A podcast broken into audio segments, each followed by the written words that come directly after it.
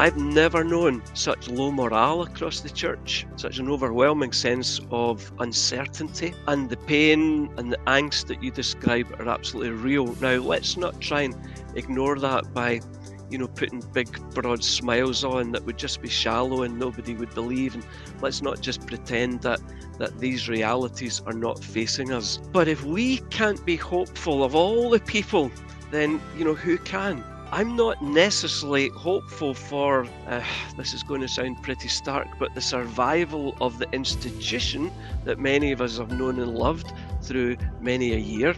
But am I hopeful for the continuation of a people of God, a church in Scotland? Absolutely. And I want to be part of the way of, paving towards that. I think about it in some ways, those of us that have been in ministry for a long time, I think of it, the relay race at the Olympics or the Commonwealth Games and so on, and there's a baton to be passed on, and we absolutely need to do that, but not to prescribe what church might look like in time to come.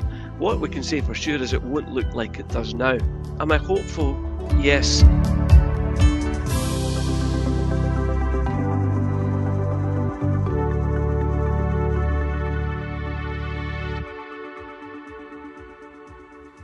Welcome to Emerging Emmaus. And in this exciting podcast, we have the very Reverend Martin Fair. What on earth is he doing now? Well, you're going to find out. And we're going to get a, a view from Fair and, of course, his own podcast is well worth listening to be fair. Um, we'll find out more about that and what's happening across the church from his perspective. So, join us now. Well, it's great to introduce our normal hosts. We have Ruth Kennedy. Hi there, everyone. I'm not going to go for the rolling R's, but it's brilliant to be back with you all. And Steve Aisthorpe. Hey, everyone. Great to be back again. And Martin Fair. Martin, it is great to have you. And I believe you've been listening to the podcasts yourself. I have, Neil, and, and thank you for wel- welcoming me to be here. I've been on the other side of it until now, listening, and uh, what a treat to be here with you guys to to do this one. So yeah, thanks for having me. And we're we're privileged to have you. And well, it's natural for a lot of people who know of Martin Fair, our former moderator, taking us through a year when we were in pandemic and, and helping us adjust and finding out that you have, of course, moved on from St Andrews in Arbroath, where you were minister for what at least thirty years, and and and we're not quite sure what you're doing now, Martin. Have you have you departed? Have you left the building? Uh, what on earth is Martin Fair up to now? Well, um, to some extent, I'm working that out as I go along, uh, but a wee bit more about that, Neil, as we go. I can tell you that leaving my parish, as you said, the St Andrew's Church in Arbroath, after 31 years, uh, was the hardest thing I've ever had to do. Uh, the decision to leave, in hindsight, was much tougher than the decision to go there in the first place. Um, back then, I was, what age was I? 27, just starting out in parish ministry. And uh, we were called there, we were excited. But boy, leaving it after all that time was the toughest thing. Uh, I didn't want to leave. You know, I wasn't miserable, wasn't unhappy, wasn't, uh, you know, fed up, you know, wanting to turn the page. And if my sense had been that God's call upon me was to stay put, uh, stay in the whole of my ministry, I would not have been in any way disappointed. But a few months back, um, I had opportunity to look at a new role that was being created nationally for the church. And you know, when the email came in about it, I actually sent it straight to the trash. I didn't even open it uh, when I saw it was about a new role. And then later that evening, something prompted me, and I went back, I recovered the email, and I opened it. And the first reading of it, I thought, wow, actually, I think I could do that. But that wasn't enough in itself. I mean, be able to do something isn't the same as a strong sense of God calling you to it. So naturally, uh, Elaine and I began to pray about it, reflect on it. And well, to cut a long story short, my sense was that this was God calling me into a new chapter. Well, it was really difficult after that telling the congregation that I was leaving. Bear in mind, these folk are my family, every bit as much as my family. Um, so it was painful, lots of tears, but never a doubting once I'd taken the decision that this was what I was being called to. So here I am now in a new national role, getting to grips with it and excited about what it will involve. And and tell us what you are doing uh, and what you uh, you know aspire to do. Okay, well, keeping it as simple as I can, there are three parts to it, Neil. Number one, we are very short of people sensing themselves called to serve in ministry in the church. I don't just mean uh, ministers of word and sacrament in that very traditional sense, in all the ways in which we can serve within the church. Now, one would have to analyse why that is the case, but we know it to be so. So, part of my role will be trying to reinvigorate a sense of vocation, a sense that God calls us and asks us to be obedient to that call, and that there are various roles within His church that that yeah that we can aspire to be in and called to. So that's number one. It's about vocation and how do we encourage vocation. The second thing is this the world has changed so drastically, even in recent years, but certainly over recent generations. And is the training and preparation that we're giving to our ministers, is it suitable? Is it right? Is it adequate? Are people coming through our processes ready for ministry in 21st century secular Scotland. Now, we can ask Ruth her thoughts to that in a wee moment because she's just come through it. But many of us are sensing we need to look very carefully at what we do to prepare people. And the third element of what I'm doing is to support people in their early years in ministry, particularly those first five years. You see, here's the thing these years can be make or break, and they can be very difficult. We used to talk about a honeymoon period in ministry that maybe you would have a year or so getting used to it. Now you're just thrown right in, and you've got to learn really quickly, and the stresses and strains put upon you are immense. So sadly, we are losing some ministers in the early stages or others are finding themselves off long term sick. That's not good enough. We need to get alongside people and put in place all of the support that's required to get people uh, through those early years and standing and feeling that they know what they're about and good to go. So, three things there, all to do with ministry. How do we raise people up to ministry? How do we prepare them for it? And how do we support them once we're in it? Does that make sense, Neil? Oh, it does. It does. And what a job! Uh, you're not going to be alone in that. I, I, hope. I'm sure you're not, but you're going to be helping stir and grow vision for this, I imagine, and and and plans for this.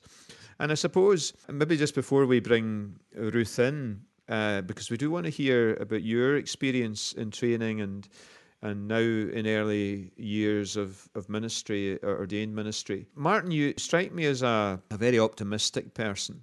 Uh, you strike me as as as a as a very resilient person. You you you fell a few years ago, and and you're not able to golf as well as you as you used to, but you still play with one hand. Is that right? I do, Neil. Wow. And you still hike? I do, Neil. And you still follow that, that team in Glasgow playing red, white, and blue, I think. That's the one. That's the one. and and that takes a bit of resilience as well at the moment, I imagine. But in terms of the Church of Scotland, we're at, we're at a very low ebb we're managing decline. There's a lot of chagrin, a lot of pain, a lot of renting of clothes, a lot of grief and lament. Are you are you hopeful? Are you are you hopeful in the midst of all of this? I, I am, but that is not for one minute to deny or disregard what you've just described, which I find to be spot on, Neil. I've never known such low morale across the church, such a lack of confidence, such an overwhelming sense of uncertainty and the pain and the angst that you describe are absolutely real. Now, let's not try and ignore that by, you know, putting big, broad smiles on that would just be shallow and nobody would believe. And let's not just pretend that that these realities are not facing us. But if we can't be hopeful of all the people, then you know who can? I'm not necessarily hopeful for uh, this is going to sound pretty stark, but the survival of the institution that many of us have known and loved through many a year. But am I hopeful for the continuation of a people of God, a church in Scotland? Absolutely. And I want to be part of the way of, of paving towards that. I think about it in some ways, those of us that have been in ministry for a long time, I think of the relay race at the Olympics or the Commonwealth Games and so on, and there's a baton to be passed on. And we absolutely need to do that, but not to prescribe what church might look like in time to come. What we can say for sure is it won't look like it does now. But am I hopeful? Yes. Neil, you'll be familiar, some of the, the listeners possibly as well, with the story from Jeremiah. Now, he was a prophet of doom, you might say. He spoke about what was coming, and it wasn't good news, and the fall of the city of Jerusalem was imminent. And what did Jeremiah do in that circumstance? He bought a field, he invested in property, as it were. Now, that made no sense whatsoever. It would be like saying to somebody today, look, there's a real uh, good marketing property prospect. You could buy something in, in Khartoum in, in Sudan or, or, or Kiev in, in Ukraine. Now, I'm, I'm not making light of that because these are serious situations. But if somebody proposed that to you, you'd think, not in your life. Um, why would I invest there? Jeremiah was making a point. He was, you know, looking around and saying, yes, this is coming. On the face of it, there's not much to hope for. But we have a God who's above the circumstances, who will lead us through dark valleys. So he bought a field. And I think in some ways, me taking up this role is my own personal version of buying a field. It's as if to say, I genuinely believe that God is at work in Scotland and that God will continue to work through his faithful people. And by coming into the church, rather than, let's say, departing. I'm sort of putting down something myself and saying, I'm hopeful. I still believe we've got much to look forward to. That's very, very encouraging.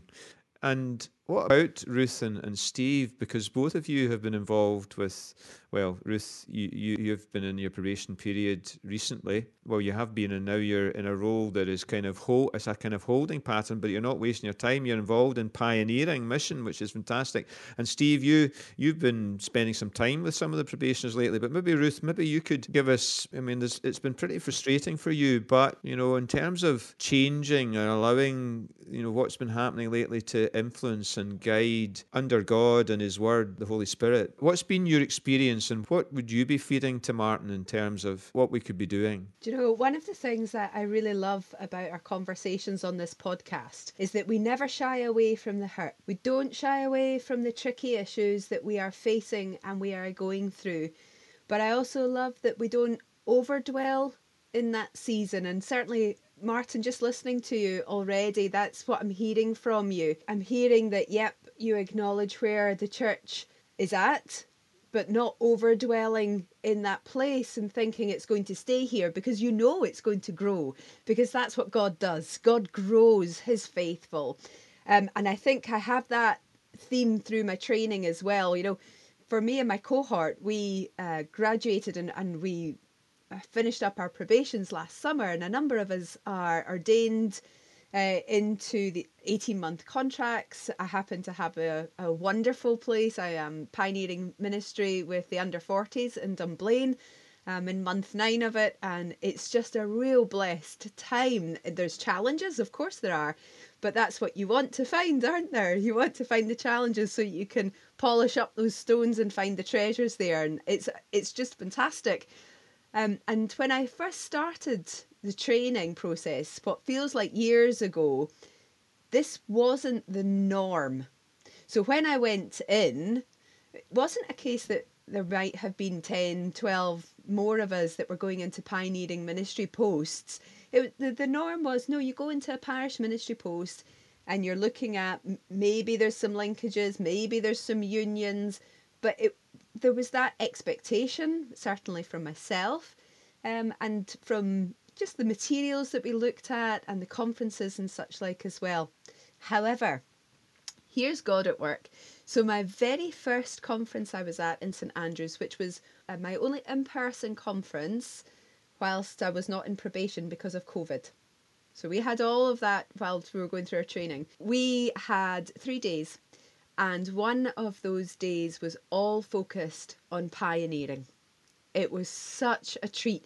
So, even then, back maybe about five years ago now, there were seeds clearly coming out and vision that was clearly growing that pioneering ministry was going to be needed.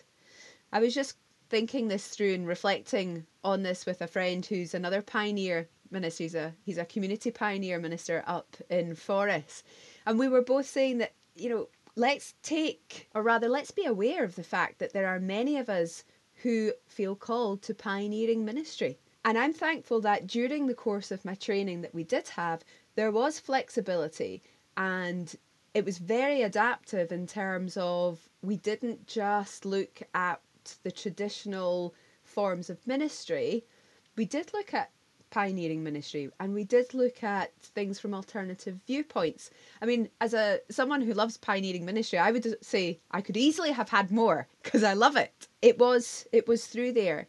And certainly as we look to that point of growth, we can't stay even the training the training can't stay where it is now. It's going to have to keep growing. So I'm delighted that, Martin, you're there to review it, to move it forward. You've got an eye on another point of growth in the future. There's that kind of vision, knowing that this is this is growing. We had Steve actually come along and help us set up a community of practice for those of us who left probation went straight into pioneering ministry posts and it has been a wonderful source of support learning, reflecting, teaching, growing. It's a community that I would really advocate for current candidates and probationers. So if I was to make a plea for Martin in terms of the training and recruitments, that's certainly one of the things I would encourage uh, to establish would be these communities of practice whereby you walk with one another and not change every year but you're you're there through the process together.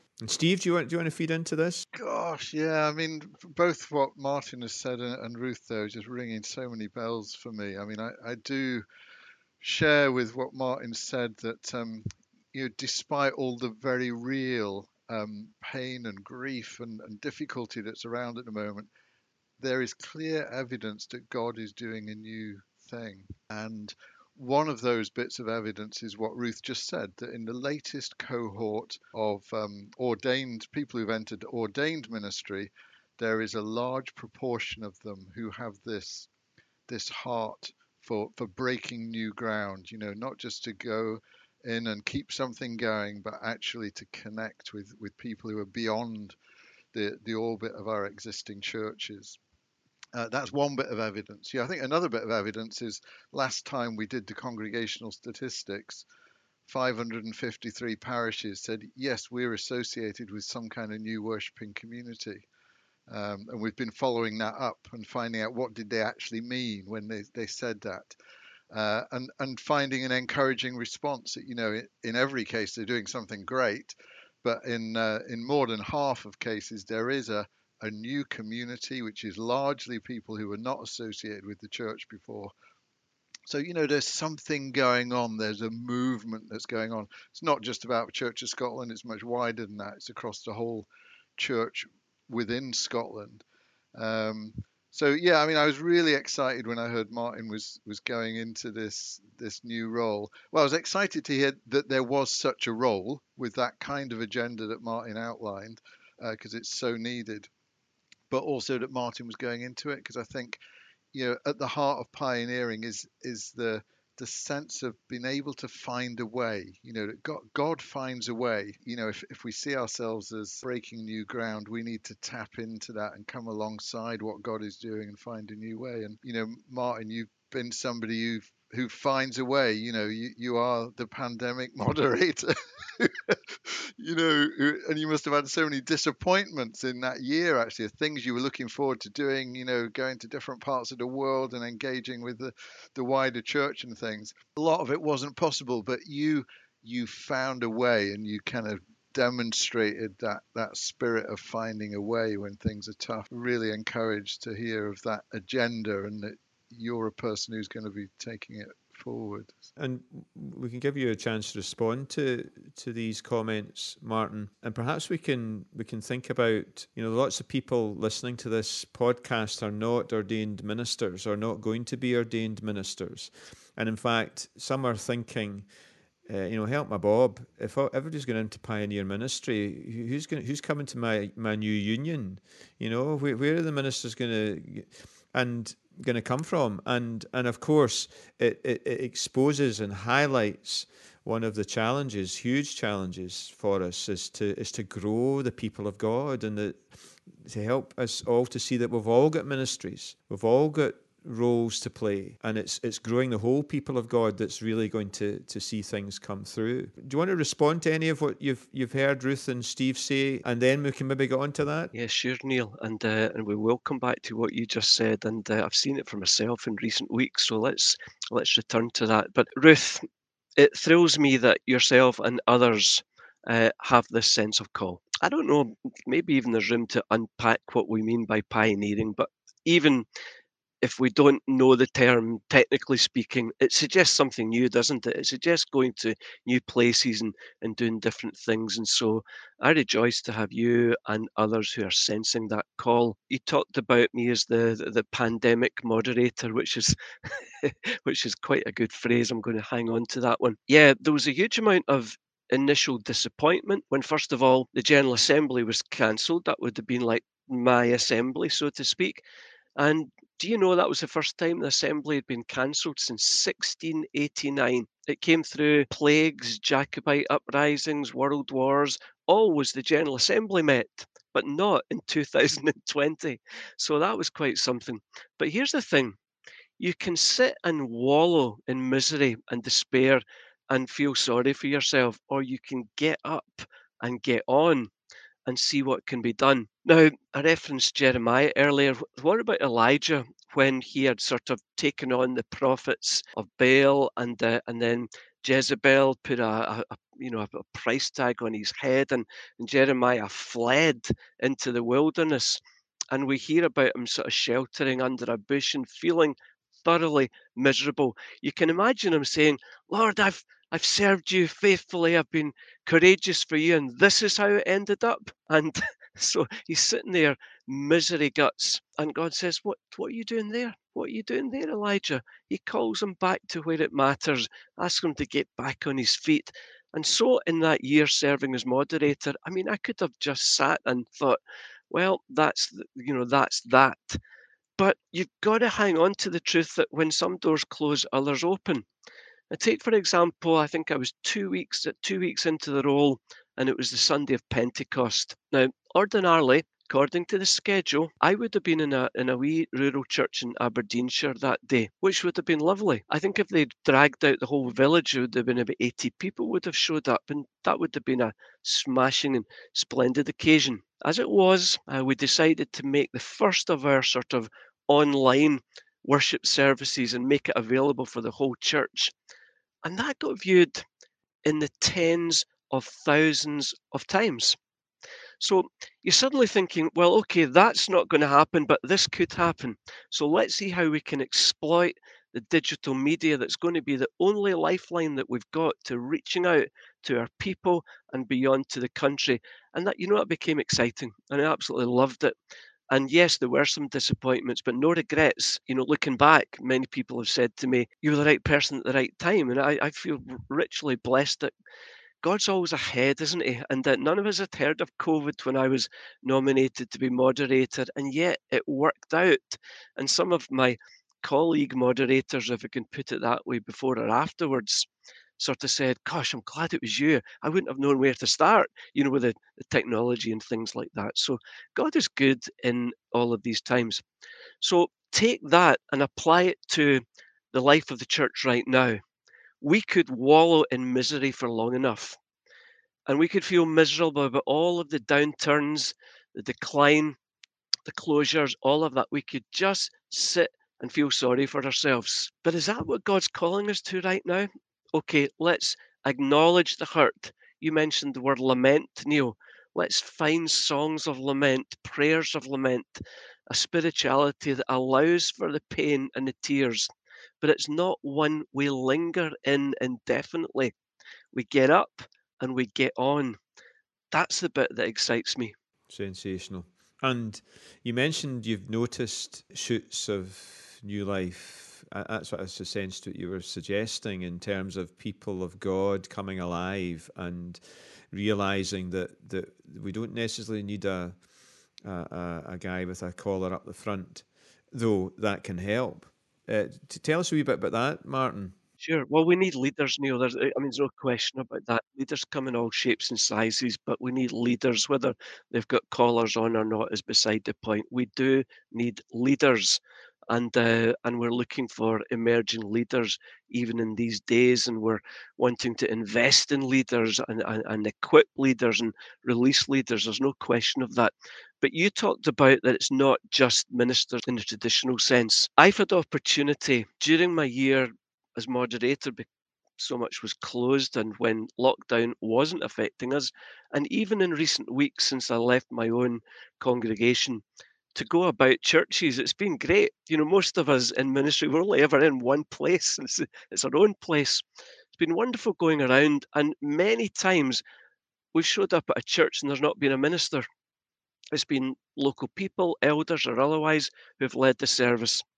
Let me say this hand on heart I have not left once from such an occasion and felt shortchanged. The worship's been great, and it's been an affirmation that God will use all kinds of people. It's not that we want to have everybody become a minister in that sense, uh, but we need everybody ready to serve.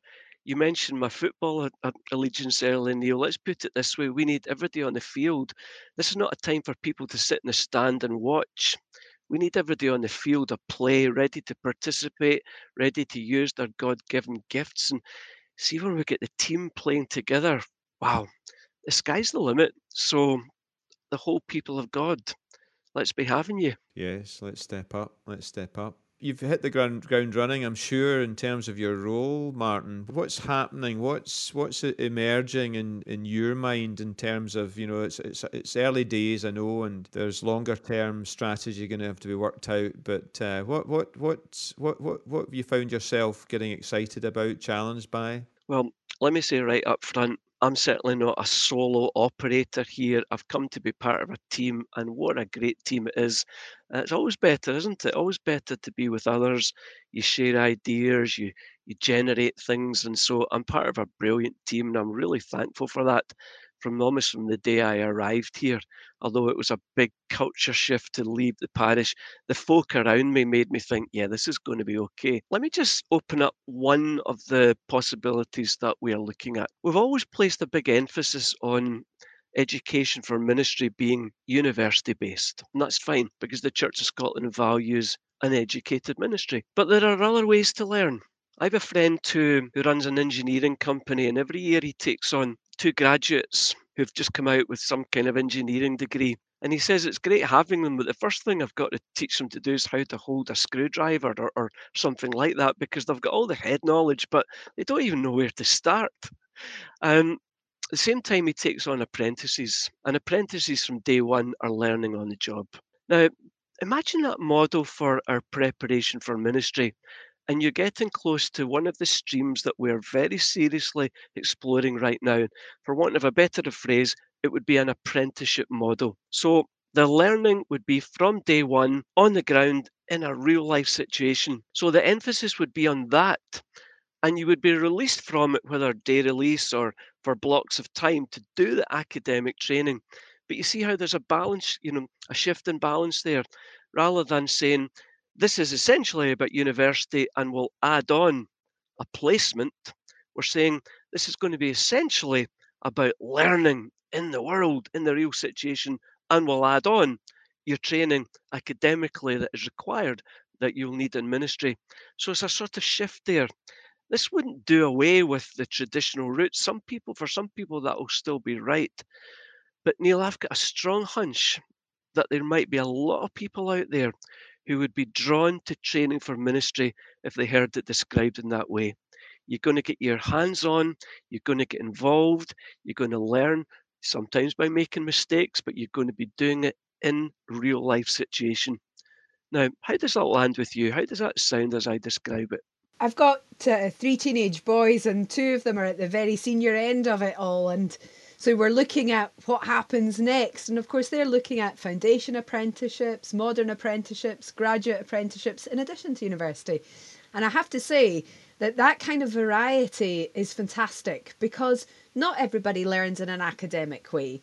There are people that much prefer practical assessments and learning in well just exactly as you're being as you're describing in that kind of kinetic way where you're involved and physically active and moving and building the relationships because so much of ministry is the relationships we have with yes each other as our peers but much more so the people that we're there to serve. I firmly believe that in every placement i was in god sent me there to serve and learn and to love you know and that was reciprocal.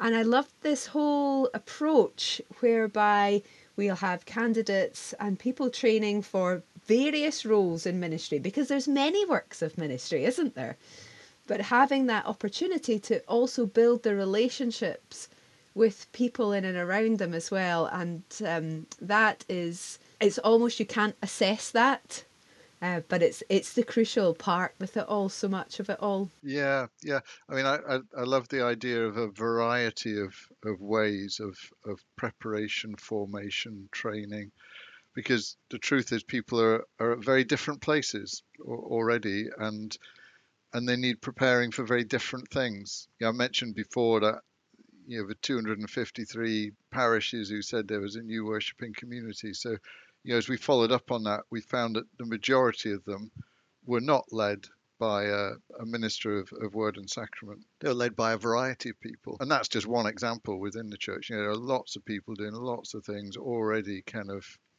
getting on with it. And I'm sure many of those people would welcome the opportunity to to grow and to to train for what they're already doing, but also to, to develop it into new new pathways. I always think the church as a whole, you know, one of the keys is is diversity. You know, diversity of offerings. You know, our our human community is is full of diversity, and uh, church needs to reflect that. And within the church, the, the opportunities for for service and preparing for service need to be diverse as well. So yeah, I really welcome that. And the use of the word apprenticeship itself is helpful, I think. It's transferable, it's synonymous with discipleship, isn't it? it but it's a, maybe a more accessible word and descriptive word for us today. And we use that word in, in, in our congregation here. Uh, you know, it's about apprenticing each other in Christ and growing each other in up into Christ. It's it's it's not just for for for those that are, are going to be uh, in a paid employment in the church. It's it's it's us all, and so hopefully, I mean, I, I do sense that this is not just it's not just looking towards preparing ordained ministers, but it's but but this is an ethos that hopefully is is is is being experienced and expressed in in other dimensions of of the the different people that are being employed by the church now. Martin, is that is that the case? Well, absolutely, and even just not people being employed, Neil, but that imagine a culture change across the church where we all sensed ourselves as disciples, as followers. We were all hungry for more of God, to learn more of His ways, how He would have us live our lives, how He would have us serve. We want to create a culture of learning right across the church where, where just that people would be eager and so right now one of the other things we're working hard on it will come to pass in its first iteration uh, at the end of this summer is what we're going to call in fancy words here, but an integrated training program. It'll be a one stop shop where anyone across the church, elders, members, ministers, session clerks, anybody can come and find opportunities, courses to do individually or as part of groups to learn. Now, there's nothing worse than maybe it was a culture at one stage. You graduated Sunday school and that was it. You know, you thought you'd arrived. We need lifelong learning. We need to always be following and never imagine that we've arrived or that we've got there and somehow that's that. So yes, training, learning, apprenticing for for all of us. And Steve, Ruth, we've not got that many, many much time for questions uh, and takeaways, but are there are there any burning questions that you've got that you are just dying to ask Martin? Actually, I have a burning question for our listeners. I'd love to hear your comments and thoughts on what Martin has been saying. You know, just on the podcast, whether you're listening to it live as it goes out or later on. I would really love to hear what your thoughts are with it because we've got ours, you've heard ours, but my question is, what do you think? Yeah, I mean, I, I, I love the, the vision that you're putting forward, Martin, of a of a church that is full of ministers. If I had a pound for every time somebody had said to me when I've turned up at a church, because you know, I must have been to I don't know hundreds of churches, I guess, over the years, and people say, "Are you a minister?" And I always used to say, "Absolutely," but not probably not as you meant it because you know I'm not I'm not an ordained minister of word and sacrament and that's usually what they meant so you know it is a it is a culture change and I think something I've heard you talk about in the past quite a few years ago was um, was trust the importance of of trust and I think you know we saw that lived out in um, in St Andrews in our Arbroath, you know, and a, and a, lot of people finding finding their way into ministry in the broadest possible sense. I wonder if you say something about that. You know, this paradigm shift that you talked about and the role of of trust in that. Yeah, for sure, Steve. The probably the most significant ministry in my 31 years there was the, the service we ran for people struggling with addiction. Now, here's the thing wasn't my idea, and I didn't deliver it. It was folk in the congregation, ordinary folk, you might say. And none of them would have thought themselves as ministers. None of them would have thought themselves as particularly gifted, but wow, they were open to God's prompting uh, and to what God wanted to do through them and therefore through our church. So, my role in there was creating space. And that is a key role of a leader to be a permission giver and to say to people, I believe in you, and to put it as you've just put it, to say, I trust you to get on with it. Uh, there was no need for me to micromanage it. I believed they were sensing God, they were being obedient there. And so, absolutely, you have to trust people to get on with things and not be constantly looking over their shoulders or. Uh, you know, ultimately people become a little bit discouraged that way. I'd love to see that across the whole of church culture, actually, when it comes to uh, even from General Assembly down, you know, can we trust one another? We're all on the same side here. Uh, so let's work together.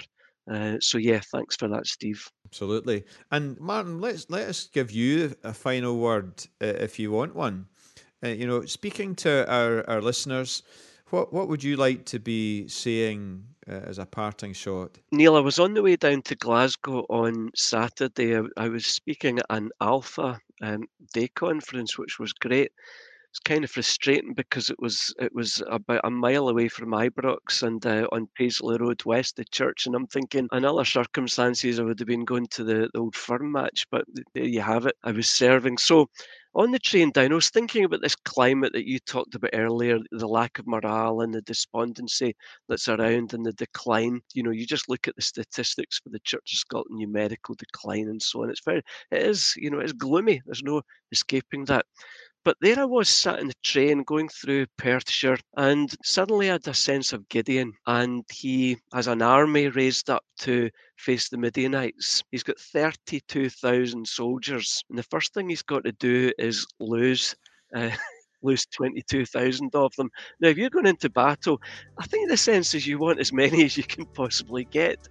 And there Gideon's left with 10,000. Even that would appear to be too many and he ends up with a hundred faithful folk. Now, I'm not saying that exactly parallels our situation, but with those hundred, Gideon won the victory. So, yes, these are troubling and, and difficult times. God is not dependent on numbers alone. And if those of us who are here can be faithful as Gideon and his followers were, what might God do with and through us. Yes, yes, yes. Hope that's hopeful and it kind of gets a bit of a buzz because all things are possible and I'm hanging on to that. Yes, yes, yes. Jeremiah, Elijah, Gideon, Dr. Fair, thank you very, very much. Blessings on us all as we go. Let's be encouraged. Let's be open to the Spirit moving in and through us. Amen. Amen. Amen. In your neighbourhood trudge two dumped Jesus friends, drowning before dawning, moving through a maze of misery to an amazing Emmaus encounter. Emerging Emmaus. Good grief, our dream is dead. Going home instead, comfort of my bed. Good grief, the pain. Hope hard to sustain, love down the drain. Good grief, where have you been? What we've seen? Blown to smithereens. Good grief, how our hearts burned, our minds turned, or all we learned. Good grief, don't go away. Come in to stay. You've shown the way. Good grief, how he broke the bread with hands that bled, then disappeared. Good grief, Jesus alive? No need to strive, chance to thrive. Jesus alive. Good grief, no time to waste. Now we have a taste to Jerusalem with haste. Emerging Emmaus. A well kent lament echoes through the years. How long? How long? Good as is the grieving process, may it be a means to access visions and dreams of Christ's kingdom come. Emmaus, emerge from the gloom. Come, Holy Spirit, come. So for future podcasts, join us via the Sanctuary First website, Facebook page, and app, and also via Spotify and Apple Podcasts. Come on, tune in.